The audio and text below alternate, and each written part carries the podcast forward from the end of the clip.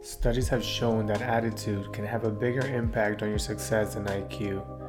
Your attitude can fall under two categories. You can either have a fixed mindset or a growth mindset. When you have a fixed mindset, you get stuck in this belief where you think that you are who you are and there's nothing that you can do about that. So when life gives you challenges, it can be a problem because it will appear as if it's more than you can handle, leading you to feel hopeless and overwhelmed. Now, when you have a growth mindset, you believe that through effort, you can improve the quality of your life. There are times when we feel helpless. However, the real test is how we react to that feeling.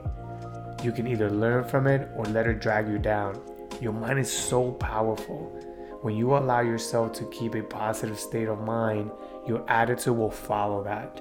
So you need to pay attention to how you talk to yourself when you are faced with different challenges.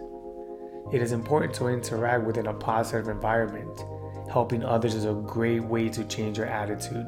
By helping others, it will give you a sense of fulfillment and happiness. As human beings, we are so hard on ourselves that at times we forget about the little things in life, like a simple laugh. Research has shown that laughing can be a powerful mood enhancer, and most importantly, it triggers healthy physical and emotional changes in your body. In order to develop a more positive attitude, you need to let yourself be loved. Everyone deserves to be loved. Doesn't matter who you are or what you did. Let yourself be loved. Accept that no one is perfect, and that includes you too.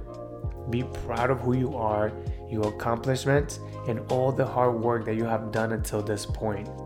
Use those moments when you think that you have failed as a learning experience. Remember that failure is an event, not an identity. Take a close look at your life and rather than blaming, start reflecting on it.